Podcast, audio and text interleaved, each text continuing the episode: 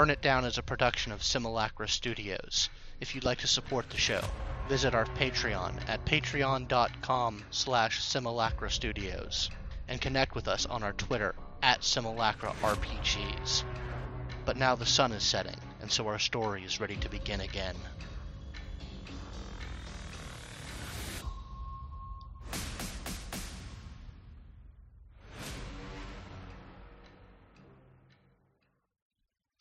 Listeners. This is Scott the Storyteller with a quick note. In case you didn't read in the description, due to a technical error, the audio for the players of Burn It Down did not get recorded for the first 15 or so minutes of play.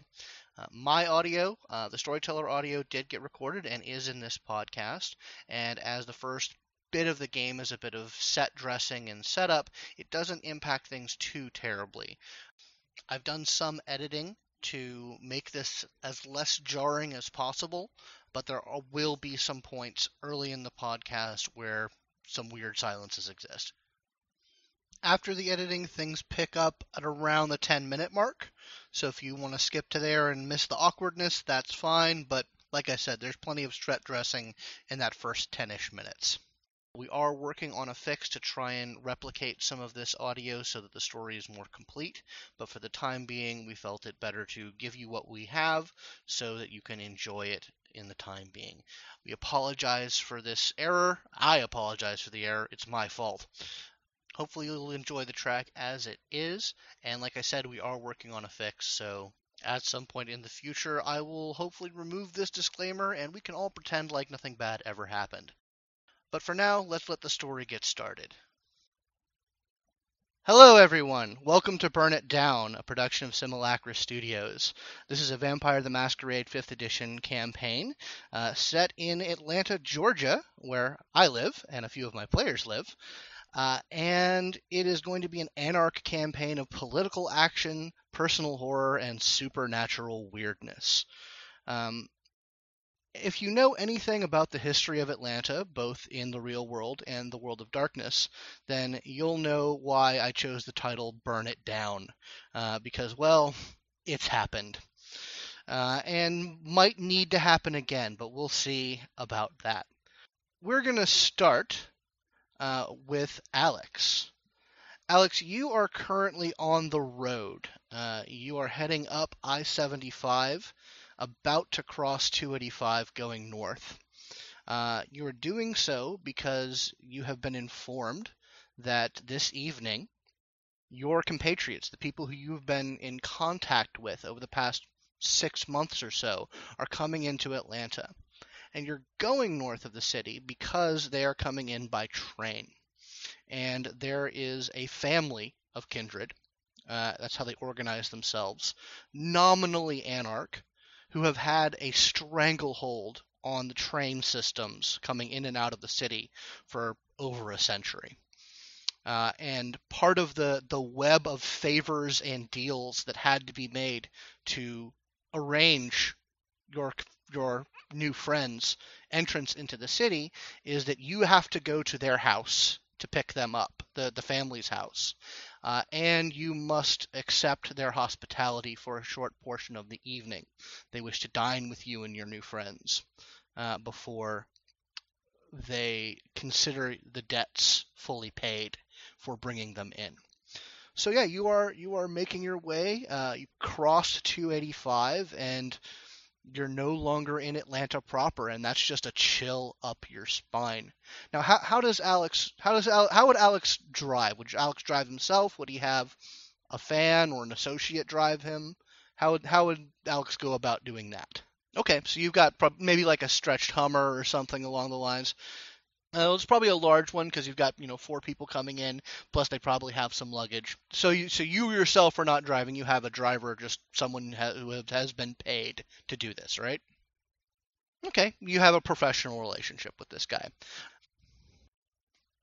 So yeah, your driver makes his way up 75, eventually comes to an exit now, for those of you who don't know the city of Atlanta, uh, Atlanta itself is fairly contained within a highway called 285, which is a rough circle. Um, and then there is a sprawling metro area of connected cities, and Kennesaw is probably the northern, one of the northernmost of those cities. Once you get past Kennesaw, things start to get a lot more spread out and a lot more rural. So this is probably one of the most least comfortable situations you've found yourself in a while because vampires in general don't like rural areas or spread out areas. They like dense populations, they like lots of street lights, and there's just more trees around and I think we all know what, what, what can contribute to that paranoia. But anyway, your driver pulls off the highway, uh, goes down a couple of side streets, and eventually uh, pulls into a private drive uh, that goes probably about a half a mile through some woods. Uh, and then you pull up on a very large estate. Now, since you know you're here for dinner, I'm assuming you basically said for this guy to wait here while you're going. Okay, yeah. So he does, uh, and uh, you are greeted by a few uh, well dressed individuals, uh, servants, you can tell. These are not, you don't believe these are kindred, uh, but, you know, they are um, dressed in slightly outdated servants' clothing. Uh, not like antebellum, but, you know, probably would have fit in around the 50s. and they take your coat. They lead you inside and basically lead you into a well appointed waiting room. So now we're going to switch over to the three of you. The three of you have probably had the least comfortable three days, roughly, that you've had because travel arrangements, especially going through the methods you are, are very tightly controlled. The people who have agreed to help you get into the city uh, have a stellar track record of discretion and safety. But that discretion and safety comes with a lot of rules. Uh, the three of you are currently in three large crates um, that are comfortably appointed, but not what you would call spacious. Um, you have uh, a few large uh, well insulated thermoses with you. Um, and you've been here in this thing for a couple in these crates for a few days. Shortly after the sunset, uh, you felt your crates being moved around, taken off the trains that they were on. Uh, you know, you hear the sounds of, of cars moving, some muffled voices. Uh, and then eventually the crates are set down. Uh, and then this little green light that has been unlit for the entire time you've been lights in all three of your crates, uh, and you are able to unlock the, the mechanism that opens up the crate. You open it up, and you are in a each of you are in your own rooms. Uh, they are basically like a bed and breakfast style room. Uh, you know, it's, you've got a, a, a restroom where you can freshen up. Uh, some of your, some, not all of your, your luggage that you had had shipped to Atlanta is here, but you know, a couple of changes of clothings. Um, you know, whatever, whatever things that you would want that you had said, I need this when I get, when I get out, uh, is there with you you have each have your room, you have your privacy uh, to get changed because these clothes are very stale that you're wearing right now, if you care about such things, uh, and freshen up to to a degree. And when you're ready, uh, you basically can open up the door to your suite, uh, and you are there is a sort of common waiting room where you see Alex waiting for you, the three of you. So yeah, you guys are in this very well appointed sort of sitting room uh, where Alex is. If you guys want to describe what your characters look like, both to each other and the audience. But she's a, she's a little cautious around strangers. She knows of you, but she like doesn't know you. You know.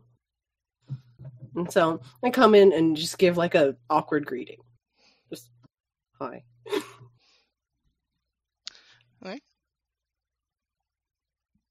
All right, I'm just going to point at Dylan and make you go. Uh, so I, I look like the handsome fellow that was drawn by the wonderful uh, McKenna over there in the bottom left of your screen. Uh, he's not wearing the full kind of uh, blazer get up. He's just wearing uh, kind of a, a short sleeve polo, more suited to probably the local uh, style. Um, no tie. Uh, hair is a little mussy because he's clearly not super happy about all of this, uh, and he's kind of like chewing on his lips a little bit whenever he's not talking or paying attention to something. Like he's got something distasteful that he's trying to forget about. Uh, but once he, he actually comes out, he is very composed uh, and says, All right, so this is our team. I uh, suppose so. Looks like. I suppose, and I point at Kate. I kind of point everyone out. I suppose Cadence, Mr. Faircloth.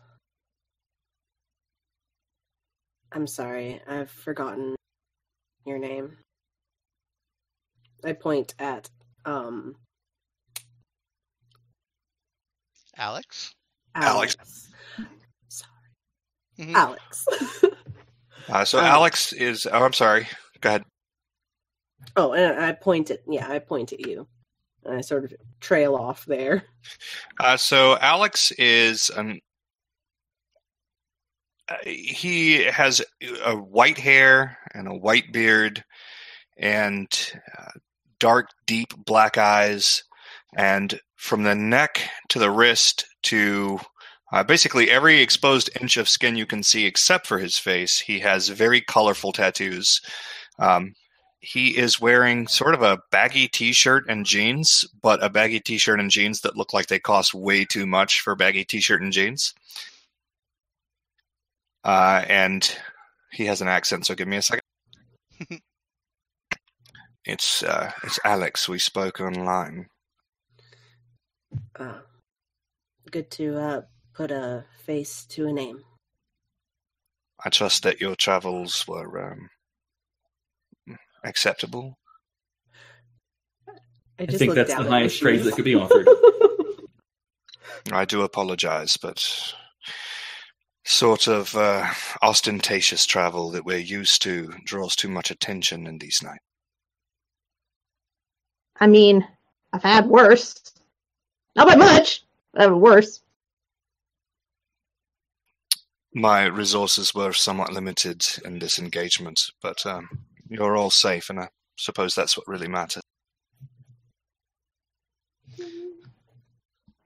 So Well while then. you're while you're getting uh, yourself situated, uh, there is a knock on the outer door, uh, and uh, you hear s- uh, a very soft-spoken voice. Says, uh, "Ladies and gentlemen, uh, if you would make yourselves ready, uh, your hosts will receive you now."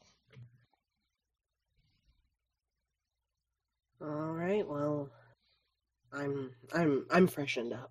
and and the and the three of you would also have known that you that there is some some uh, something expected of you uh, in partial payment for your travel that you will, were expected to sort of meet and uh, and have dinner quote unquote with this family that arranged for your transport. Sounds lovely. Indeed. Look, I'm I'm going to uh, level with you. I don't know who these people are very well. I I, I know of them. Uh, so if they do anything really weird, uh, I'm I'm as sorry as you would like me to. I'll keep that in mind. So, uh, when one of you opens the door, uh, you see, uh, in contrast to the servants that let you in, Alex, uh, this person is wearing the, the servant's livery uh, that one would see in the antebellum South. Um, and I, I'll just go right and say it. They are of the skin color that one might expect uh, for that kind of a um, outfit. Uh, they look down. They do not meet any of your eyes, uh, and simply motion you out the door.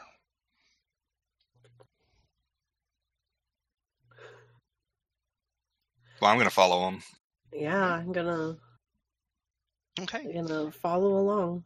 Uh, Yep. So he, uh, so he Cadence will follow and decide that maybe this is something she shouldn't have knots in her hair for and pull a comb out of her pocket and try to Okay. straighten them out to no avail. Fair enough. So you uh, follow this gentleman down.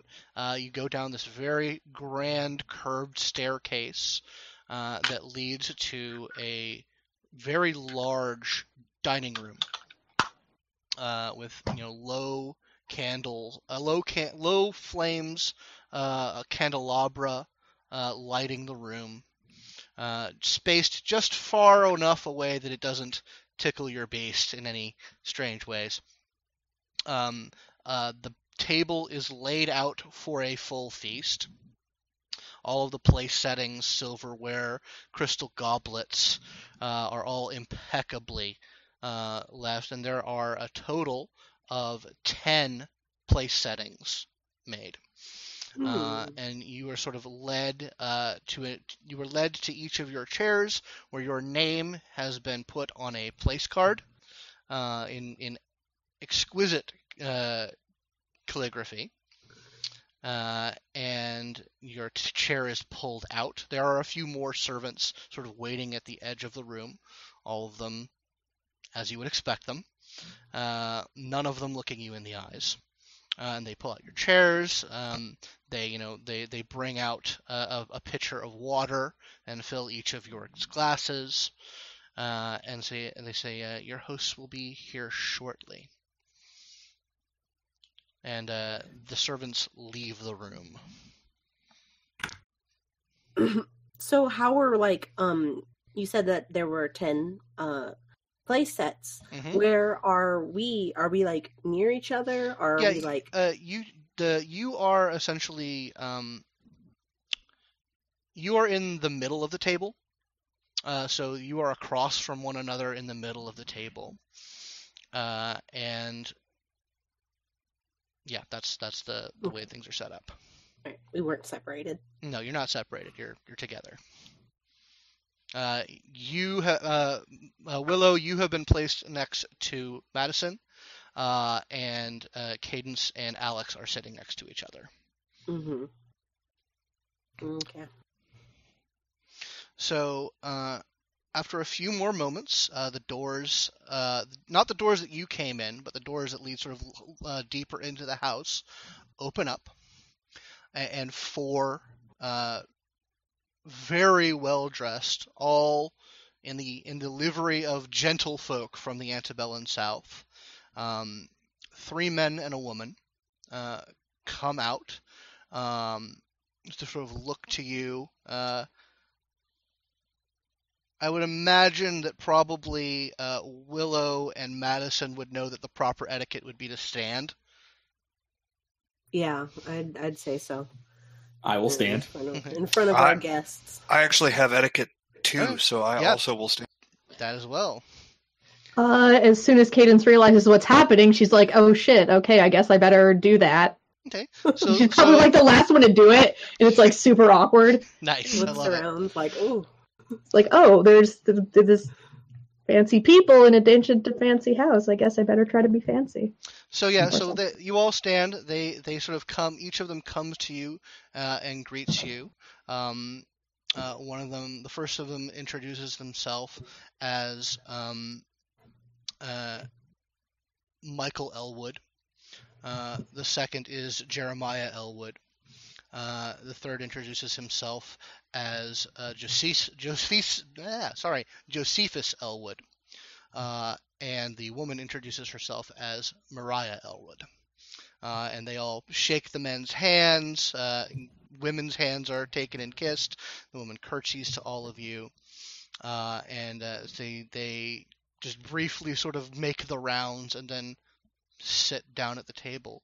Um, and Josephus, Josephus, sorry, uh, Josephus um, says, "Thank you all very much for joining us this evening. How was how were your travels?"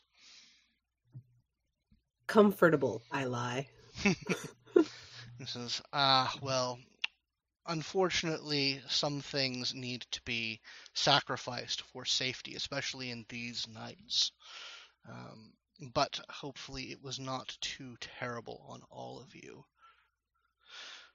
So I understand that the three of you are uh, newcomers to our fair city. Well, the city. That's Yeah. correct. Hmm. And you, uh, Mr. Mars, you are a native uh, of sorts, yes? Um, I mean, I live here, yeah. Ah, yes. Well, it's a pity we haven't met before. Uh, but I understand not many city kindred come out this far. It is a bit daunting, I would say. Yes, daunted. I, I don't know if you can tell by the look in my eyes, but I'm quite.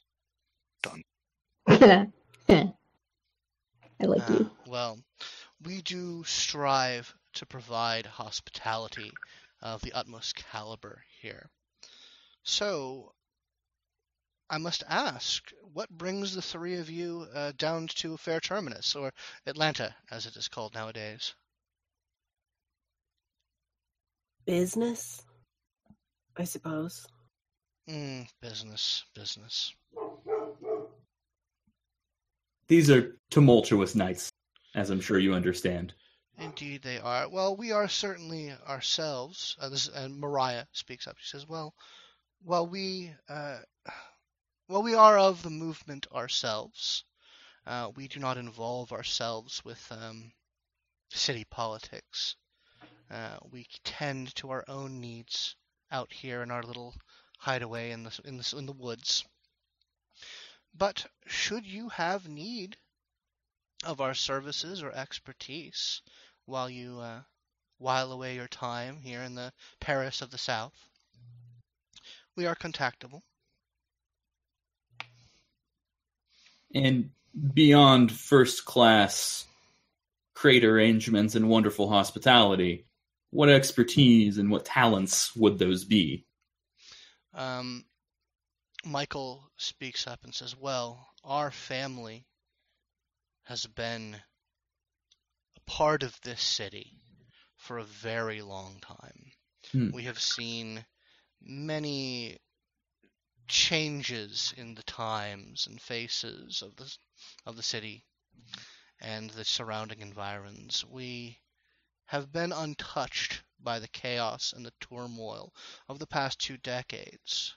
We our advice could be sought for appropriate remuneration. Of course.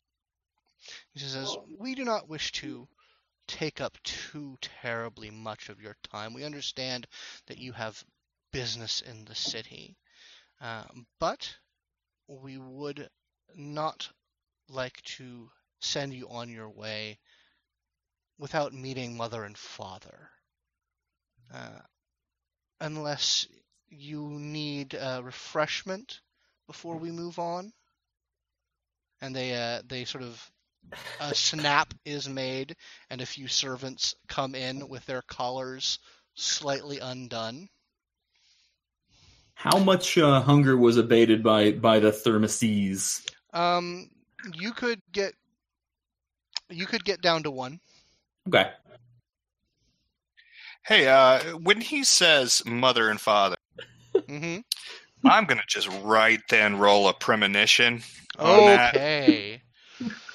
All right, go ahead and Uh, roll that for me. So, um, Smart boy. indeed. So, uh, when you sign. make your dice pool with that, make sure you include one of your dice as a hunger die, and let me know how that goes. Uh, while he's rolling that, I also want to perhaps make an etiquette roll to determine whether or not it would be offensive for us to decline this as part of their hospitality. Um, you can go ahead and do that. Uh, it's resolve plus Auspex, uh, Alex. Yeah, I rolled that, and I rolled a uh, I rolled three successes. I do have a question. hmm Uh, what is a rouse check? Do I need? Okay, so what a rouse? Well, hold on. It's uh, let me. It's it's either free or one rouse check. Let me. So I believe it is free if you give it to me, Ah, and yes, I believe is. it, costs a So- rouse if I do. A rouse check is uh, basically a hunger roll. Uh, just like the one that you rolled for the evening. So go ahead and roll that first. So one Okay. that's one d10, and you want to get a success on that. Uh, so the D10, the hunger die that was part of the initial roll, I Mm. succeeded. The hunger die that was by itself, I Okay, the hunger die by itself, that means your hunger doesn't go up, uh, which is fine. Um, so I have a question. Did you roll any tens? No, but I rolled uh, two nine. Two nines? Okay, fantastic. Um, all right, let's resolve uh, Madison's roll real quick. Uh, what what what um what attribute to go with my etiquette? Would that I be? would say intelligence plus etiquette. Cool. I'm a smart boy, so And remember to include your hunger die in, in the Yep. roll. well, I'm I'm using a automated roller, so it Okay. takes care of that for me. I've got three successes, one of which, or I've got four successes, one of which is a hunger success. Okay. Uh, did you roll any tens? Uh, do do do do. Yes, two of them. Uh, were either of those tens on the hunger die? No. Okay, good. Uh, so just to let everyone know, um, so the hunger dice work in two separate ways. If you roll a failure uh, on your on your total dice pool, and you roll any ones on your hunger dice, that's called a bestial failure. And what that does is basically it causes your character to act um, in a bestial way, uh, which can manifest in a myriad of ways. Uh, if you roll two tens on any roll, uh, that's a critical, and it basically each pair of tens is worth uh, four successes. Ooh. But if any of those tens come on the hunger die, you get what's known as a messy critical, Mhm. which means you succeed, but the beast was at least partially uh, caused that success and manifests itself in strange and inconvenient ways. But none of that has happened. I'm just Uh, awesome. Yeah, there you go. but it can happen. So, Alex, uh, you uh, look at the two missing place sets uh, that the, the people are not at, which are at the head uh, of the of each sides of the table, uh, and you see. Uh, suddenly, you see these two shadows occupying those play sets, and your eyes are just drawn into these shadows. Like your head is going back and forth, like you're watching a ping pong match, um, and you just see these dark, ancient depths, and just you hear hollow wind blowing out of each of them. Uh, and uh, as for your etiquette roll, Madison, um, it wouldn't be impolite to de- decline. Uh, this is basically you, you think that this is a courtesy that goes two ways. Uh, that they don't want hungry people meeting mother and father, um, and so it is a way to, if anyone's beast is riling up, it would be it would be it would be a greater insult for someone to freak out in front of their patriarch and matriarch. Um, Right. But if it's not necessary, they won't. Um, they won't say anything, but they won't think it any less of you. And is there any particular information like what what is a critical mean? Okay, so you did you did get a critical with this. Um, um, you get that this is all ritualized. That this is this is obviously part of some protocol that they have been playing out for decades upon decades upon decades. Um, that you know you're probably making a dozen tiny blunders, but that's amongst their rules so they don't expect you to know all of them. But there is sort of this air of, oh, look at these outsiders. How like they- they're judging you internally with everything you do or don't do. So it's all it's it, it's kind of a wash, really. As long as you don't aren't outwardly disrespectful, you don't think you'll you'll stick your neck neck too deep into it. Madison's eyes kind of flicker over Cadence for a moment, almost involuntarily. You got This a isn't problem? Uh, and then he will hold his hand up and say simply, "The accommodations already provided were more than satisfying, but thank you." They they look to the rest of you. I, I, I politely uh, uh, decline as well. She's just like, no, I'm, I'm, I'm quite good. The accommodations were were excellent. Okay. Uh, so, and looks to Alex and Cadence. Um, of, of course. I, I'm sorry, Alex. Uh, Cadence, go go right. Go ahead. I think I'll be fine. Thanks. Um, I'm ate on the way here, but I can't wait to meet uh, mother and father. This is yes. They have been they have been eager to see you all, um, and uh, so they they all stand up, uh, and uh, two of them, uh, Mariah and Josephus, uh, leave the room before the other two, uh, and Michael leads you. Uh, after a few moments, Michael rises and leads you deeper into the house. Hmm. Okay. Booby. So you are led uh, into a a salon, uh, for lack of a better term, um, where there's sort of this raised, uh, small raised dais, or dais, however you pronounce it. Um, uh, all sitting upon which are two figures, uh, bedecked in. It's the same style, but you can tell that what they are wearing is truly old clothes. Like everyone here is wearing clothes that have been recently tailored and made to be in the style, but these two uh, individuals are wearing what clearly are centuries old clothing, uh, and they are sitting on their chairs, absolutely motionless. Um, there's some. the The room is very dark. There's like one or two candles lighting it. Um, and Michael says, uh, I would like to formally introduce you uh, to sorry, uh, Father Elroy and Mother Liliana. Uh, and they, he just sort of motions for each of you. He he does a slight bow towards them, uh, and th- those of you who are who are attuned to such things know that you are expected to bow.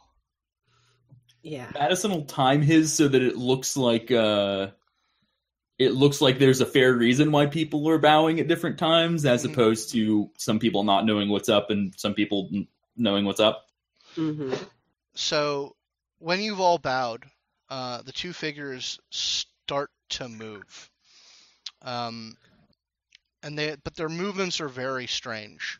Um, they're they're almost jerky in a way. They very slowly stand up, um, and the and father does a sweeping bow. Mother does a very short but uh, low curtsy. Um, and you all eventually notice a few things off about them. Um, they are not moving themselves. Uh, there is these fine wires that are sort of wrapped around them, moving them. And you notice um, what you thought were kind of ornaments around the chest area are sort of filed down um, and decorated stakes driven through their hearts. Oh, I suppose at this point Willow like her face is betraying how she feels right now. That's a little uh haunting is maybe a good word. So she's just like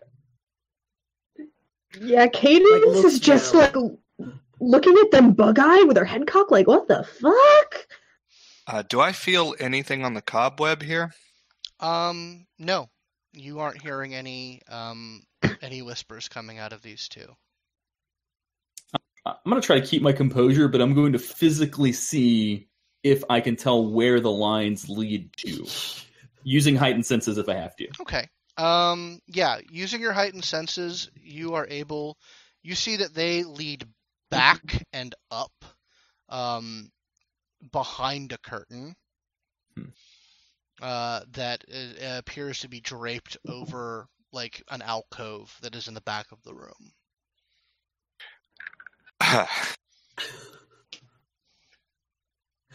Ooh. I am going to say, Oh, great and powerful mother and father, is there anything further that you require of us? Are we uh, good to go about our business? Um, you hear some rustling behind that curtain, uh, and then you hear uh, a sort of mechanical whirring noise, uh, and then this sort of scratchy voice starts to emanate, emanate from back there. Uh, says, "Thank you, my friends, for accepting the hospitality of the Elwood family. It has been a pleasure meeting such fine and noble kindred. Do not allow us to take up any more of your precious night time. Be on your way with our blessing.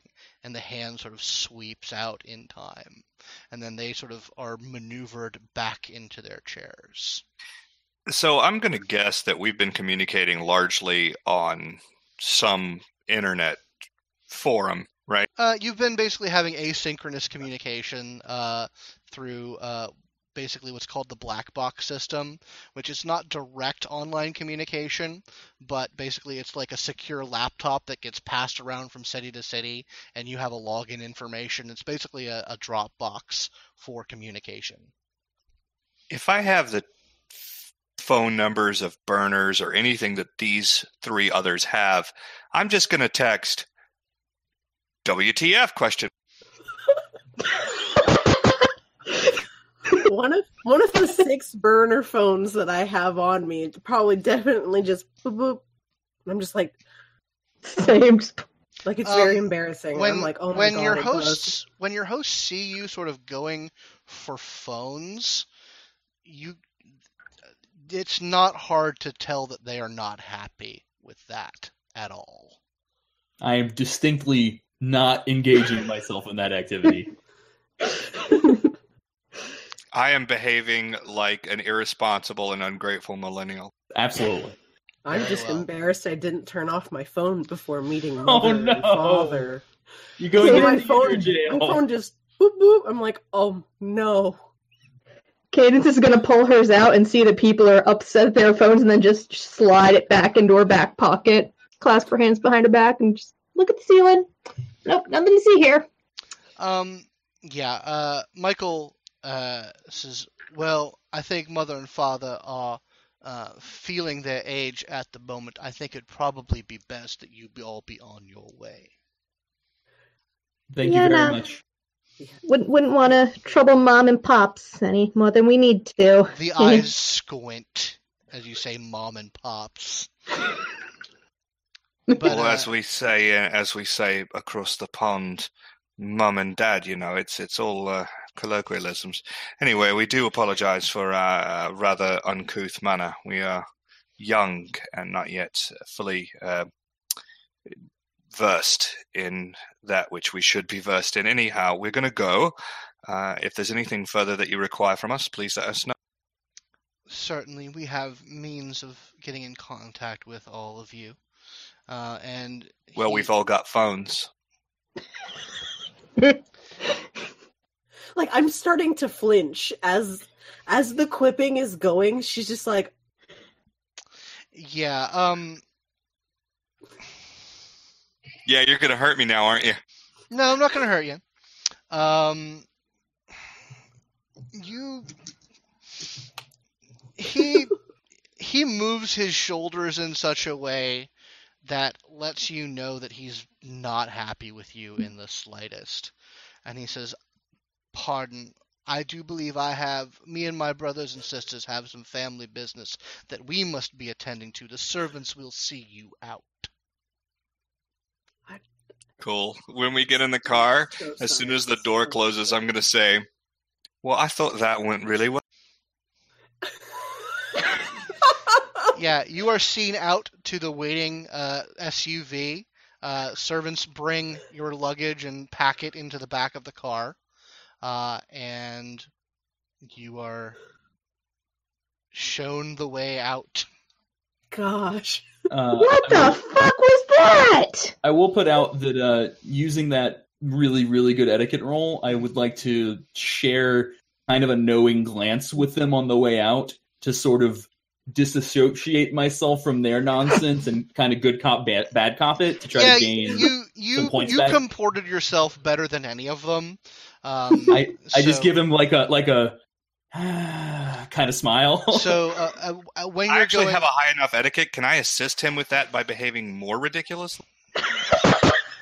I think that's been taken care of. you already did it, man. You're one step ahead of yourself. So uh, while while you're leaving, um, uh, Mariah offers you her hand uh, in sort of the traditional uh, "you may kiss this way." which he will do very gently and and with very slow, smooth move should be done. Very well. So yeah, you guys pack into the car, um, and uh, the driver says, uh, um, "Where to?" Uh, Well, I don't know. Back to- we can go back to my place if you want. Is Mm, that that- going to be where we'll uh, be working out of?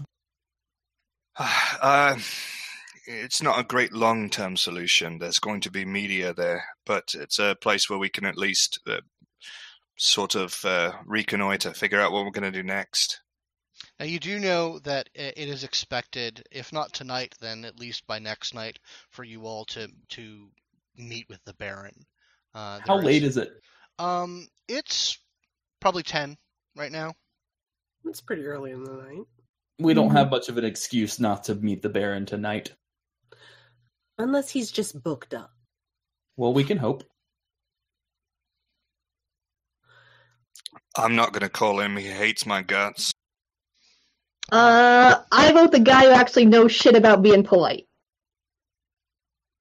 Oh, me, right. Y- yeah, yeah, that, that that'd be you. All right. Um, Well, if you want, I can give you one of his associates' numbers so that you don't have to call him directly. um, so Scott, I, Mhm. I actually have a kindred specialty in etiquette. Okay. Um, so, I mean- would this guy prefer the indirect contact, or would he prefer the the directness? Um, he's a baron, so probably the direct approach would be be the best. Um, while it's one of those small differences between a prince and a baron.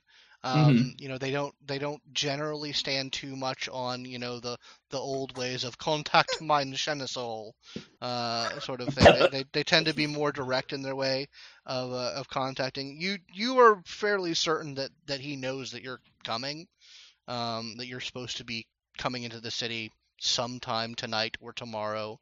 So he's probably expecting some form of contact, um, and calling him directly would not be uh, ill-advised. Rude. Yeah. This is the right number, right? Ah, he, after a few rings, uh, it picks up and says, "You hear a, a sort of a in a very clipped um, accent. You hear, "This is uh, Mr. Faircloth, yes? That is correct. Are your uh, associates also in this in the area?" We are assembled and eager to have audience with you. Very well. I am currently at my office. Uh, please come post haste so that we can tend to the particulars. Excellent. We'll be there as quickly as is permitted. Is there anything else that you require? No, just get here. I think we can do that. And catching the tone, he'll just hang up. All right. Wow, Um, so yeah, he's uh, he's a cunt. Um, he's not going to like that you're with me. Uh, there's deal with something wrong with him. I can't explain it. It's uh, something about the color of the way he talks. Uh, you'll see for yourself. I'll take your word for it. Yeah, I'm I'm still like a little visibly frazzled after the mother and father business. Hmm. And then all of this together while we're like in the car, I'm just like, oh wow. You I've gonna heard be that- okay? Yeah. Uh, yeah. No, I'm I'm fine. So Anyone Alec, got any clues about what we just saw? Why? Why? Uh, what was that? How the fuck am I supposed to know? us. No, darling, I didn't think it would be you. Um, but does anyone else have any clue? if anyone would like to roll me an intelligence occult, Well, they might be able to figure things What's out. the untrained penalty in in five E? Ah, I don't know if there is one. Well, for now, let's say there is none. All right, then I'll roll my my four intelligence. Smart boy. Uh, let me see what I get here. I have three successes. I also have three successes. I got two. Please. I don't know shit about magic, but I'm real smart. I went to college. So you are you are fairly certain that those two were capital E elders, um, which means that by all mean, by all rights, based on what's happened with pretty much every other capital E elder that you know of, uh, they would have been beckoned to the east, um, and apparently either through their own desire or the machinations of their children, they were kept from doing that. Hmm. Oh, that is nasty. Uh, Very yeah. Cadence doesn't like the idea of that. Yeah. Do you guys do you guys like explain it? To Oh, absolutely. me and Cadence. Yeah. Oh. Uh, yeah. Not really something actionable, but definitely something fucking weird. Uh, something that Yeah, uh, real violates the very uh, core of what it means to be an anarch.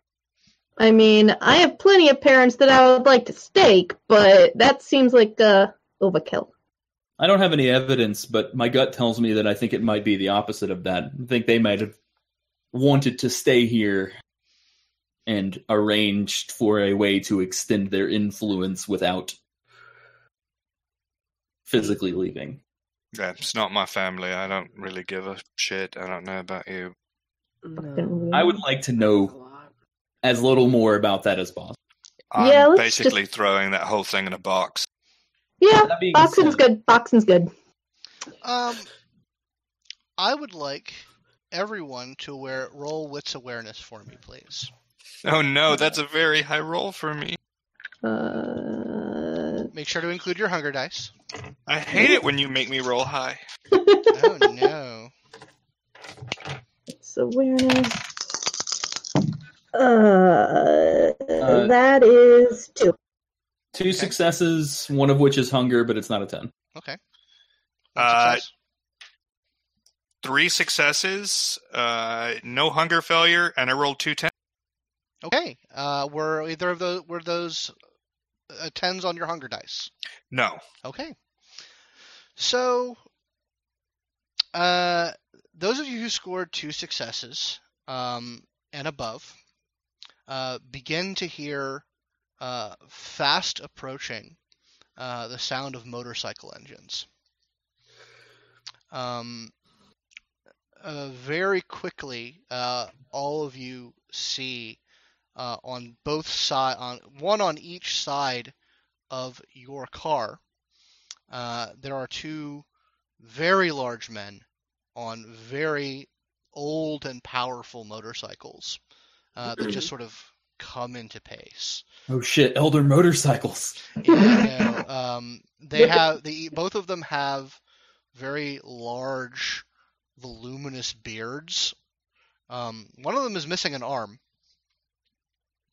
uh, but is apparently being able to control his motorcycle away.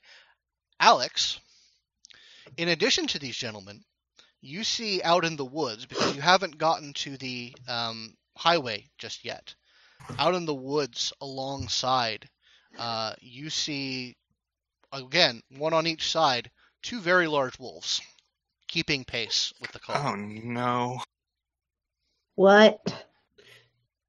What? I don't like the sound of that now. Cool. I'm gonna calmly lean forward and press play uh, on the stereo system, and it's going to play a little bit of Psytrance. Okay. Worst first night in Atlanta ever. would there would there be any appropriate roll to perhaps try to identify if these are Yeah. anarchs of note in the Atlanta area? Um, yeah, give me a wits politics roll. Oh, politics, you say? Find any sort of iconography on their stuff to just be like, are we in danger? I'm in danger. Willow, that's the face Willow has. Just, Um, I'm in danger. I have one success. Okay. Um, you don't recognize anything about their symbols. Uh, nothing, nothing clicks with any known gangs that you know of. There are, n- to, for, to your knowledge, there are no gangs that live out this far from the city. Um, but you do recognize some identifying marks. Um, they seem to be like runes, sort of in the leather of their jackets, Norse-looking things. Hmm. Uh, Al- give me Alex, do you do you point out the wolves to your friends? Uh, I'm going to say, I don't know how exactly we managed to attract them, but there's a specific brand of grey all around us. Ah, fucking hell. Um, your driver is like, "Do you guys, do you know these guys?" Um, you know, you should probably actually speed up. I like lean forward a little bit, just like, uh, yeah, no, just we need to speed up. Okay, uh, all right. He he speeds up. Uh, the the motorcycles keep pace with you. Um, is anybody doing anything? I'm just gonna roll the window down. Yeah, I'm Okay. going to roll the window down on my side as well. be like, Okay. hi, friend. Yeah. um, they turn like like when you do that, they they sort of sidle up to the edge, just turn their heads, and uh, you notice there there's something really weird about their be- beards. Like it's very voluminous, very gray, but and you don't think that that's hair. It's more like fur. I'm Uh-oh. going to quietly say to the one that's looking at me, forget. And I'm going to roll uh, Cloud Memory to make him forget why he's here. Okay, go ahead and let me take a look. I most certainly probably have an opposed roll to that. Oh, You for sure. definitely do, unless you're an unprepared mortal, which I don't think you are. I don't think they're either of those things. It's, Yeah. um, it's wits plus resolve gun versus is- my charisma plus bad. down. Okay. Like, yeah, no, Willow is just like reaching into her uh tracksuit pants, opening up one of the pouches, and just pulling out a gun. Like, oh, I've only. Been Oh, I. I should note that Madison is straight up open carrying a, a, a handgun. Yeah. How, how many successes, Alex? I rolled two successes. Okay. You see him sort of like shake his head a little bit, um, and sort of move his eyes away from you. Um, the one that you did that to was the one with with only one arm. Um, Good, that's the one I was afraid of. um, you know he's He's seen the some stronger werewolf, James. as you um before anything else can happen your driver pulls off the exit and onto the highway Oh, thank you. uh and Smart they, boy. and they do not follow uh, but uh you do all hear uh, as you're pulling onto the highway this haunting chorus of howls Ugh. I'd rather not go back out there again if we can help it. Yeah, no, just crossing that right off the map. That that no rules go in there. No, we ain't going back. Nope. I suppose with all that happening so fast, Madison only had time to basically give the guy kind of a just like a hard look before we Yeah. cut off the highway. he he he um he shared it back to you like he like you didn't get the sensation that you know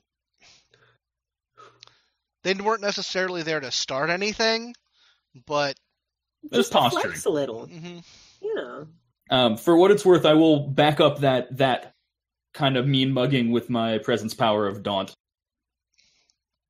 Um, I'm gonna Just say to- you didn't have time to do that, just because Okay. I, I don't want to was run a combat fast. right now.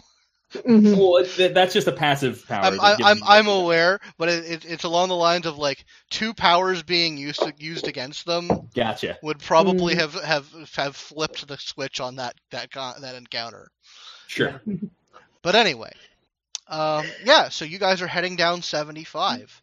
Um, it's a long highway, uh, you know, spotted with billboards and uh, shopping centers that you can see from from the edge. Uh, eventually, you come to uh, a very large intersection um, that has a number of elevated highways leading to it, and you blow right past it and you cross over 285 into Atlanta proper. Actually, no. Uh, you actually take uh, you, you get on to 285 uh, because the Baron's office is in an area of town called Sh- uh, Chamblee, uh, which is in the north. Which is where I live. Ha! Uh, which is in the north of the city.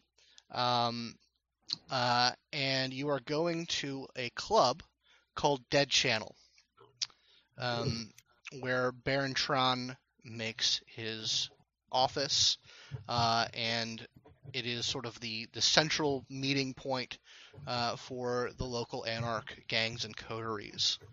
Um, it's where basically all of the coteries come to do business that they have to do with each other. Uh, the Baron always has his office there. Uh, you know, the Anarchs don't use fancy terms like Elysium, uh, but all of the all of the rules that generally apply to an Elysium apply there. You know, no violence, um, none No of that. no di- no dis- no overt disciplines. Um, uh, and yeah, you're just you're expected to behave. Uh, essentially. Yeah. Uh, so, is does does having Jeanette as a lore sheet uh, work in this club too, or only A- Uh, that would yeah no. This is not the asylum. okay? Um, Asylum's down the street. no. the- Uh, the asylum is uh elsewhere in the city. Uh, I haven't decided just where it is because you just mentioned that tonight, James. So I Right, right, right. So I haven't had thought, but this is not the asylum. Um, uh, the asylum is somewhere else in the city. Uh, Fair enough. So using my ability that using like I know Jeanette, I can't skip the line. Uh, no, but you doubt that you'll need to. Uh, you're expected.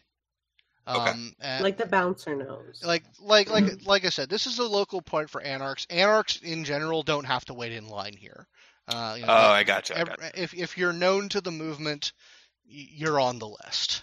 Yeah, so you guys pull up. Uh, they are um, club is moderately happening. It is a a Wednesday night after all. Um, so Church night. yeah, church night. Um, so there's not a lot of people here, but the music is playing. Now, now Dead Channel uh, is a club that has done its level best to look like you would expect, like the first chapter of Neuromancer to look. Um, it is uh, the right kind of grungy. Um, you know, exposed wires here and there, neon and black lighting, uh, playing like the latest in uh, in retro synthwave, um, and, and really just sort of giving that vibe of there are really shady deals going on here, but probably not really, um, but absolutely, totally, really. Uh, it's just you're not dead enough to to get in on them. Yeah. Um, Um, I'm absolutely going to throw a hoodie up, have big sunglasses on. oh yeah, Because Oh, if they're playing the latest in retro synthwave, I can't walk in. yeah, no kidding. That's Big true. aviators. Yeah, that that that is just a fine fine kettle of fish for you. Unfortunately, like the glasses don't actually cut that out for you because the visual stimulus is going on inside your head. Um, I'm far less worried about that, and far more worried about the fact that everybody, every mortal in this bar knows who I am. that's very true. They do, don't they? But yeah, no, you you're able to conceal yourself appropriately. Um, you, Alex, recognize a few familiar faces, uh, sort of milling around the bar. Uh, they sort of, you know, make brief eye contact before moving along. Um, uh, and you are greeted uh, by a short Chinese woman uh, wearing a leather vest, nothing and, and nothing else underneath it, uh, and uh, and tight denim pants. And she uh, she looks to you, Alex, like gives a nod, and looks to the three of you and says, "So you're uh, you're the newcomers, eh? Guilty as charged. Cool, cool. Come with me." Uh, she says, uh, "I'm Shen, by the way." Nice to meet you, Madison. Yeah. Hopefully, we won't be seeing too much of each other. Oh, charming as always, my dear. He's like, well, Uh. you know, I got a job to do. She motions you guys in. Um, I'm gonna assume this is the sh- uh, the uh, uh, uh, constable. sweeper, yes. Oh God, Ooh, sweeper. Yeah, she's uh, she's the the one that uh, takes care of business. Uh, when the business involves, uh, you know, shotguns and and swords to the head. Hmm. But anyway, uh, she leads you to an elevator, uh, presses the uh, presses both of the buttons at the same time, holds them for about five seconds, uh, and then uh, releases them, uh, and the doors open up. Uh, and she motions the four of you in. Uh, you guys come in. Doors closed. She doesn't come with you. Uh, the elevator goes down, uh, and it opens uh, into a rather spacious uh, multi-room uh, floor. Um, it's got kind of an open office plan uh, vibe Mhm. going to it. Uh, there are maybe about six people here, uh, all on computers and phones, uh, just sort of attending to business. Um, and at the end uh, of it, there is an open door uh, with glass windows. Uh, that is the Baron's office. And uh, you see him. Oh. He's sitting down. He's on a phone, a landline. Uh, do any of you speak Vietnamese? No. Didn't Then you have- for languages in this rule set. So Yeah, it's in backgrounds now. it if the background's okay, then I don't. That's fair. So he's speaking in Vietnamese. He looks up at you. Um, doesn't really. That's really all the acknowledgement that you get for the time being. Uh, and he continues his conversation on the phone, uh, and does so for about three more minutes. What's his Cadence pre- name? Yeah, go on. Uh, his name is Chi Tran, Baron Chi Tran. Um, he is a middle-aged gentleman, appears to be of middle age, um, uh, Southeast Asian descent. Uh, he has a shaved head, a slim goatee. Um, he's wearing uh, red uh, circular sunglasses, uh, John Lennon style. Nice. Um, uh, and he is, uh, like I said, he's on the phone. Eventually, he hangs up, takes some notes in a leisure, uh, and then looks up to the four of you. Baron Tren, darling, so good to see you. Mr. Mars. My hands are like in my pockets. I'm I'm just feeling a little overwhelmed by all this right now.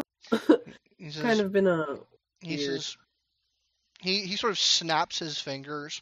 One of the people in the office uh, stands up, closes the door behind you. There's a couple of chairs here. He says, "Please, please have a seat." Cadence is going to plop that. down in the least elegant way possible. Probably just. like feet up on table and elegant. Uh, I'm thinking That's actually like like legs spread as far as they could be, just like leaning forward, trying to again with the comb get the tangles out of her hair. I dig it. I dig it. Yeah. So, the three of you, welcome to Atlanta. Thank you. I have to say, I do. Uh, we can always use people of skill uh, and renown, such as you are. But That's what you want to call it. that is what I want to call it. I, I know all of your names. I know of all of your reputations. Um, I do find it interesting that you've all decided to come to the city now, though. Why is it an inadvantageous time? I wouldn't say inadvantageous. It's just odd. You are all well placed in your various cities of origin, as far as I could tell. Maybe not you, Faircloth. Uh, we all heard about what happened uh, up there. Hmm. But I just um, look down awkwardly. But yeah, we're a big city. We are nowhere near getting close to overpopulation, so I don't have a problem. But uh, hopefully, you were all appraised of sort of the situation on the ground here, especially as it is relating to anarchs entering the city. Or do I need to reiterate? I got the cliff notes. I believe we're all familiar with your cour- courtesies. I don't like that term, by the way. That's a princely term. Regardless, as you are new to the city, there are some expectations. I'm going to be I'm going to be laying out your boundaries, as it were, where you are uh, expected to work uh, and feed, for the most part. I mean, we don't we don't uh, keep tallies and registers of things, but you know, you feed in other people's territories, and that's going to cause problems, and I don't think any of us want that. But for the period of a season, you're going to be where I say you're going to be. Uh, and he sort of turns around and uh, presses a button on his desk, uh, and a large map comes down of the city. Uh, and it's a map of Atlanta. And he stands up, he pulls out a sharpie, and says, "Let's see, let's see, where can we put you?" He says, "You know." He taps on an area. This right here, right here. We need people here. And he indicates an area very close to the center of the city. Um, He and he starts to draw around two districts, um, which are Cabbagetown and Reynoldsville. Um, uh, now, those of you familiar uh, with sort of the general overall political situation in Atlanta, these two districts are directly north of I 20, um, which is sort of the, the Oh. dividing line between the northern Anarch and Camarilla held territories Yeah. and the southern Wild Zone where the Sabbat roam. Excellent. Oh, this is gonna be fun. Says, Trying to send me home there, my friend. Well, I figure you'd be able to sniff them out if they try and hop the fence. You know, set a thief to catch a thief. If you say. Regardless, the last gang that was there, uh, well, they didn't. Uh, they met a pretty bad end. Uh, we've needed some people there. What'd they fuck up? well, are you familiar with the Sabbat at all, Faircloth? More so than I think anyone wants to be. Well, then you know how bad things can get. They were sloppy. They didn't mind the border uh, as closely as they should. I see. As such, we are going to be helping you guys out with that. Uh, we have an arrangement with the local chantry, and some increased security measures have been put into place in the last couple of weeks. Uh, he um, goes to his drawer uh, and pulls out a large framed uh, map uh, that is actually of your area, the where you've been assigned. Um, and there are sort of runes burnt into the frame around it. And he says, "You're going to be wanting to keep an eye on this." And he sort of just hands, he holds it out, not to any one of you, but he's expecting one of you to take it. I immediately reach. He, he hand he holds on to it for like a fraction of a second when you do that, but then lets it go. He says, if you look along the border there, along I 20, that will smoke uh, in correspondence to a kindred crossing that border. Hmm. Uh, Hmm. it will do Now so. does- It will do so for a night uh, uh, until the sun rises uh, in your surrounding area. So keep an eye on it. Wait, wait. Question, question. Does that work both ways? Like, if they come onto our turf, or will it go? And if we go onto their turf, will it go? Yeah, Or does it just? Oh, okay. yeah. Uh, we we we uh, did some road work on I I twenty uh, over the holidays, and uh, any uh, any kindred crossing that line. The other people along the along the border have similar maps, but this one is key to your area. So keep an eye on it, will you?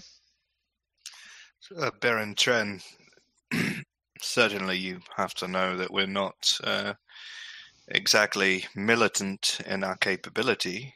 Uh, are you putting us here to be killed or, or what?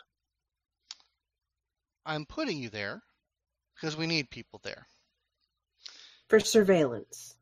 for surveillance. If, and if you can't handle it, of course, give us a call, and we'll send help your way. None of us want those bastards sniffing around up in our zones.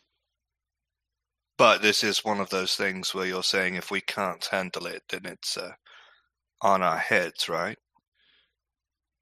Well, you tell me what happens when you have Sabbat running through your turf. I don't know. I've never been in charge of anything before. Well, It's immaterial regardless because we can handle it. Yeah, we got this. Or I got this. I don't know about these guys. I got this. that's what She's I like got to this. I, I do got this. She's got this.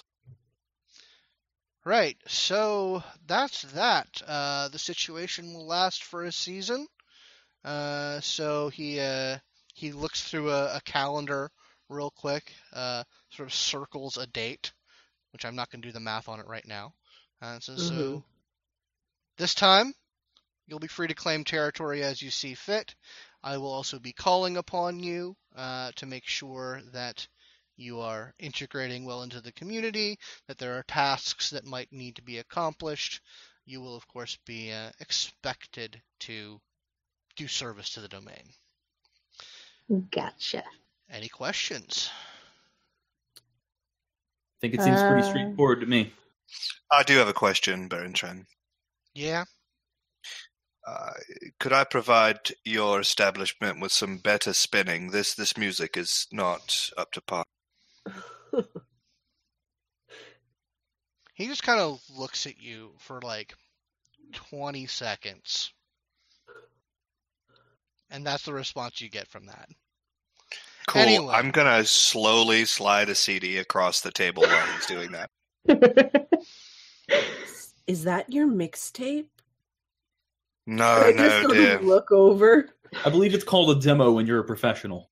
Yeah, no, it's that's not a demo. I wouldn't give Baron Tren a demo. I wouldn't insult him that way. This is a demo of several people that are up and coming. This is. I'll have Maddie take a listen to it. You may not like me, but you know that I know music. Give it a spin. I think you'll be pleasantly surprised.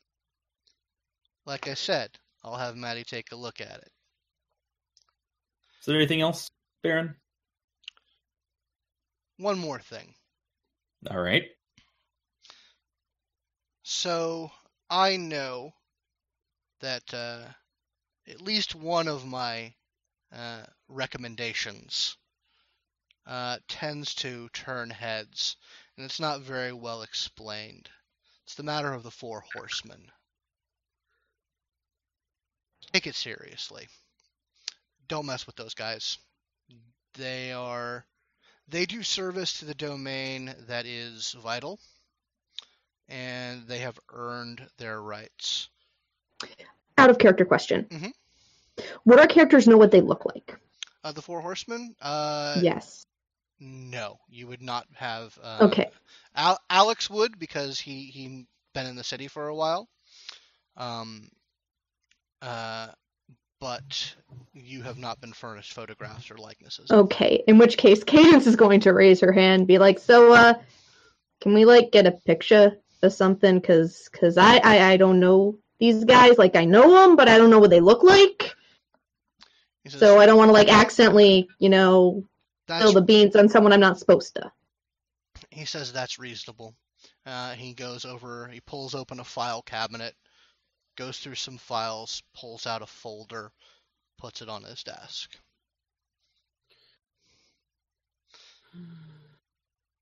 Madison's not reaching for this one. Ca- Cadence asks for it, she'll take it. Yeah. Okay. Just start flipping through it like nobody's business. Uh, It's it has four photographs in it. Um, it's four different individuals. They're not like mugshots um, or um, or anything like that, or like formal portraits. Mhm. Um, they're closer to candid shots, um, but not like. You can tell that they to- they knew they were being photographed, uh, Mhm. so it's not. It's, uh, but it's not like they sat for these. They're not like glamour shots. They're not glamour shots. They're very utilitarian. All um, right. So yeah, it's Willow, four different. Willow goes to look at them too. it's She's four different in- individuals. Um, uh, two of them look pretty normal uh, in terms of what they're wearing uh, and how they look. Uh, the other two, on the other hand, one of them straight up looks like a rotting corpse. Um, that's that's just sitting upright, um, and the other one looks. You you think you know what pale people look like because you are pale people, and you deal with pale pale people all the time. This person is a degree of pale that that is just beyond what any of you have ever encountered before. Porcelain. Porcelain. like paper. Uh, yeah, like paper. le- le- actually, less porcelain. Uh, it's actually a it's a rougher complexion than that, um, but cadaverous almost. Yeah. Uh, but he says, yeah. Uh, now, obviously, uh, these two might not always look like this, uh, but they usually hang out together. So, just keep an eye out. If you have a problem with them, you come through me. Gotcha. Yeah. Seems simple enough. All right. Unless you guys have anything else. Wouldn't want to waste your time. Thank you. Thank you very much. Yeah. Thanks for this. You'll be uh you'll be hearing from me and mine. I'd be disappointed if not. Okay. So it's about one right now. Um, you guys have a territory that you've been assigned. Um, those of you who have things like Haven uh, have not uh, like you. You know you're going to have to probably either keep it where uh, it is, Alex, or make arrangements. Uh, such a thing is very easy to do if you have dots at Haven.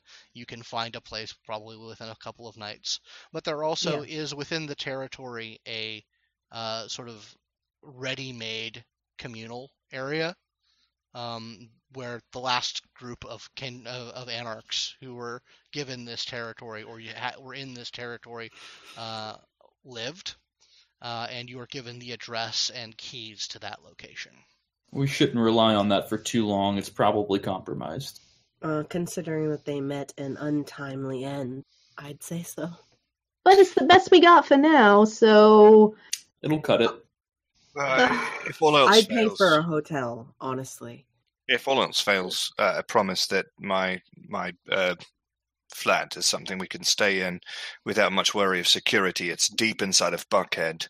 Uh, they're not going to come up there, but that means that we would have to retire to it very near dawn.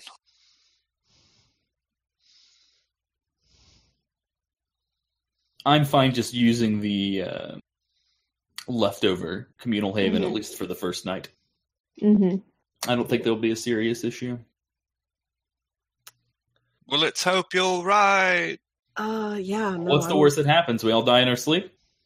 Oh, I'm- most definitely. Not fond of that. I. I mean, the worst that could happen is that we all get stakes through the heart and become someone's weird ass marionettes. oh But God, no, please. There's some precedent for that, so I suppose you're right. I don't like that either. Actually, the more we talk about it, sorry, I'll I go to a sorry. Holiday Inn. I'm I'm not comfortable yeah. spending any sort of night in a Fair enough. unfamiliar, unsecured place. It's just it's just not for me. darling, I'm not going to let you stay at the Holiday Inn. At least let me get you a room at the Westin. Oh, thanks. I mean, I can get you a room at the Four Seasons if you'd like, but I thought you were trying not to draw attention to yourself. Four Seasons is honestly more my style, but I figured maybe not immediately. So where are you guys headed? Uh, I mean, are you guys going to be going somewhere together? Are you guys splitting up to uh, taking care of stuff? What's, what's I want to find agenda? the lowest rent possible hotel in that region after the conversation we just had and get a room. Okay. The no tell motel. Has a pay by the hour option. I'm going to spend the rest of the night hanging out with anarchs in the anarch bar Okay. and beginning the process of integration. All right. Yeah. Like I said, And also trying to figure out what the fuck the bird was talking about when he said everyone knows what happened. because I don't know what happened. I was left So- out of the loop. I don't know. I, I don't. Scott, do Uh, I know what happened? um, Dylan knows what he thinks happened, but Madison has no fucking idea. I, I said a lot of things. What was I referring to? You were just like, we all know what happened. To the uh, to the, The the coterie one. that we're taking over for. Oh yeah, no, that's fine. Uh, yeah. Um, Yeah, I want to know what these people think I fucking did because I have status too. So I expected to show up and and be like, "Oh yes, I'm an upstanding member of the movement," and they're just like, "Yeah, you're some kind of baby eater," and I'm like, "What the fuck?" Oh, you mean up I there? need to Yeah. I oh, oh, oh, no, no, yeah, that's what you're talking. Okay, I know what you're talking about. Um, oh yeah, no, you're pretty sure you know what he was he was referring to, uh, as to, to what happened. You're, you the the fact that uh, the Prince of Chicago put a blood hunt on all uh, Ventrue anarchs.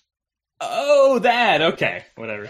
Yeah, that, that like you, you you think a little bit, you're like, oh yeah, that thing. Uh, he, that guy just constantly sounds menacing, so I thought he was talking shit about me specifically. I mean, in a way, he was. dirt. That's like an in character. Like Madison is like, if anybody hangs out with him, he actually is like reasoning through it as a sort of socialization. He's like, oh no, he just meant all Ventrue, not me specific. That makes Uh, but yeah, as for what happened to the previous coterie, um, that's good info too. yeah, Yeah. Uh, they they had a run in with Sabbat, and it didn't go well for them. Mm. Where, like in their haven? Um, in, in the streets of their territory. so they um, rolled out to fight, and they just they got their asses whooped. Um, yeah, actually, if people want to give me familiarizing myself with the people want to give me charisma persuasion rolls to try and get more details if you guys want to hang around the bar for a little bit and sort of cre- uh, and and schmooze Yeah, Uh, hell yeah. Sure. Um. Yeah, I'll hang out for a little bit. What did you say that was again? charisma persuasion Charisma persuasion. Three successes. One, two, And did you include your hunger die? three. Uh, dice Um, the hunger die was a success on that. Okay. Also, um, I do have anarch status. I don't know if that contributes to my die pool or like, what that does. in the Uh, system. Oh, God. Where did the dice go? There. Ah, there it is. Uh, that is two successes. Hold on, I'm looking up to see what status does mechanically. I believe it does actually help you out. Like I don't know if it's like one to one or like what it is. Yeah, you add your status trait to the uh, to the roll. Oh fuck yeah! All right. Oh, we do? Yeah. Uh, Specifically, do Anarch status, since you're talking to Anarchs. Yeah. Uh, alrighty, cool. So let's roll one more die. See what we get. Uh, that's Uh-oh. three. Did we Just lost it. We We just, just lost lost it, Dylan. Dylan? No. He's back. But he's back. Yeah, Discord just straight up crashed on me. I'm very sorry. That's Well, fair. I don't see. Right. Hold now. on. It might just take a second to. Yeah, that's fine. Yeah. But uh, what number is a success threshold on normal dice and normal Six. checks? Six or above on all dice. Okay, so I actually have four successes then. Okay, awesome. And then, so the tens on the hunger die only matter if you get two tens, right? Yes, if you get two tens on, if you get a, t- a ten on a hunger die, uh, and a ten on a regular die or on a hunger die, and you're back there, uh, then that is a, a messy critical. Okay. Then it's just a regular. Then it's just a regular three successes. Okay. All right. Yeah. So you you have some sort of uh, back uh, channel conversations uh, in sort of the dark corners where mortals aren't listening. Uh, and Mhm. you get the rundown. Uh, these guys were um, they were kind of a, a, a street preacher collective, uh, preaching uh, you know like the hippiest of of Christian gospel um, like really sort of out there, uh, you know, uh, new wave Christian gospel. Peace, Um, love, and drink the Kool Aid. Yeah, yeah. I mean, they were. They No were, wonder they got their asses whooped. They were the kind of Christians that were totally down with magic mushrooms because God made them, man. Um, I mean, if you have to take one variety, I suppose. Indeed, uh, but yeah, they um, uh, they uh, according to what you heard, they actually antagonized the Sabbat. Like they they weren't just like watchers Oh. on the watchers on the wall.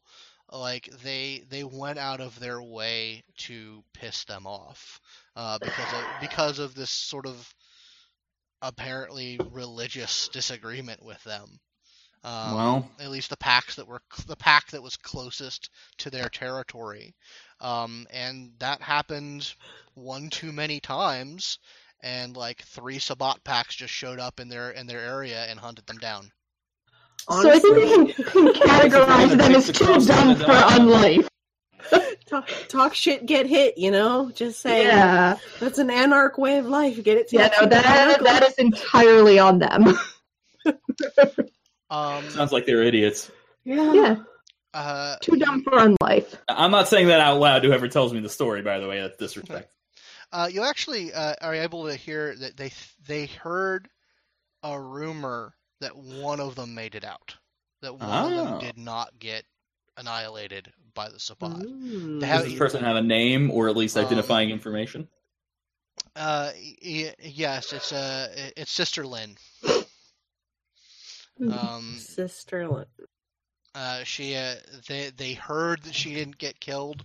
Um, like their their bodies got strung up and left for the sun, but her but hers wasn't. So she either defected, was killed somewhere else, or got away.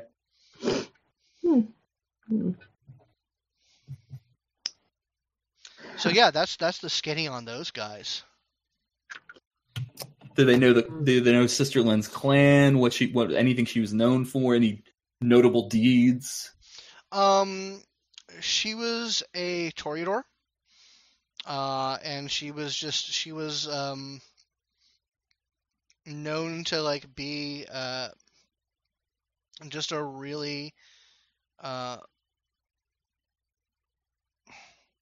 she was very expressive uh and and had a Right. had a very beautiful singing voice you know she sung the sung the hymns and the gospel very well uh and you know she she brought in all the all the young boys and girls who like who you know uh you know uh what is it the phrase don't flirt to convert she totally Mhm. flirted to convert Well, Uh, yeah. I mean, they're magic mushroom Christians, so Mhm. allowed to do that.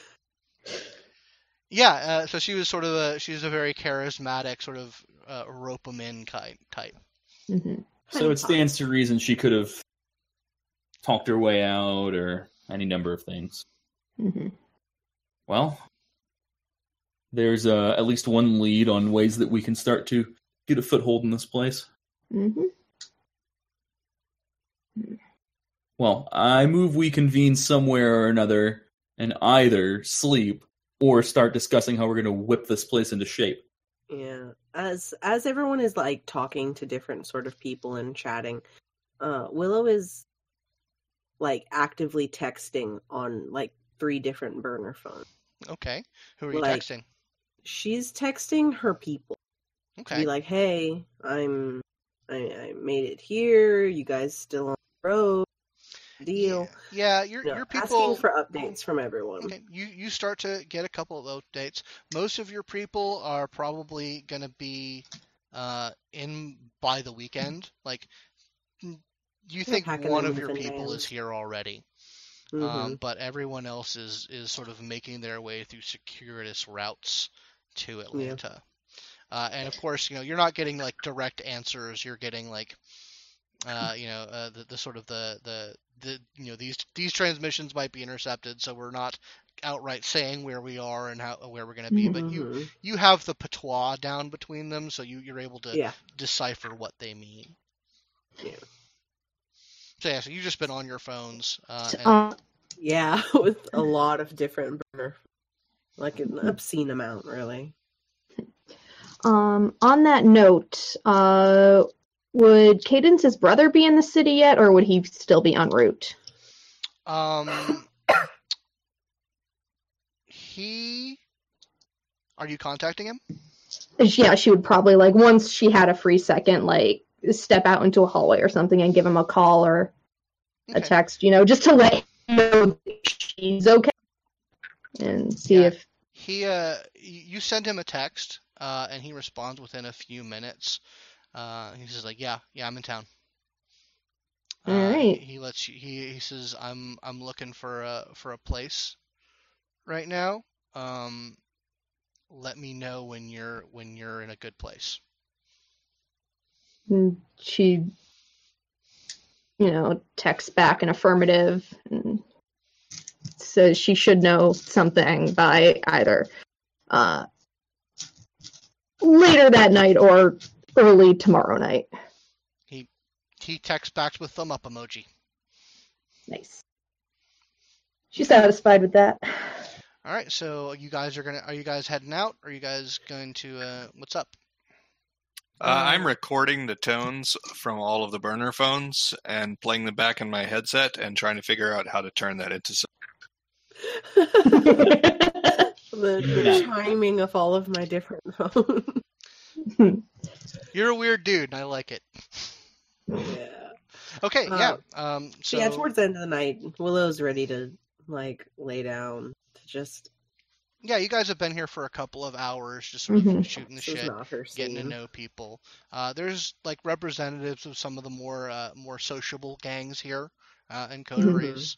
Um, Getting cards and numbers, numbers and cards. Yeah, yeah, you, get- you get uh, like it's along the lines of like, you know, this number will probably good for next for the next couple of nights, Yeah, sure. uh, kind of thing. Like, you know, people are very hesitant to have like a permanent method of communication. Yeah. Um, but Gotta juggle.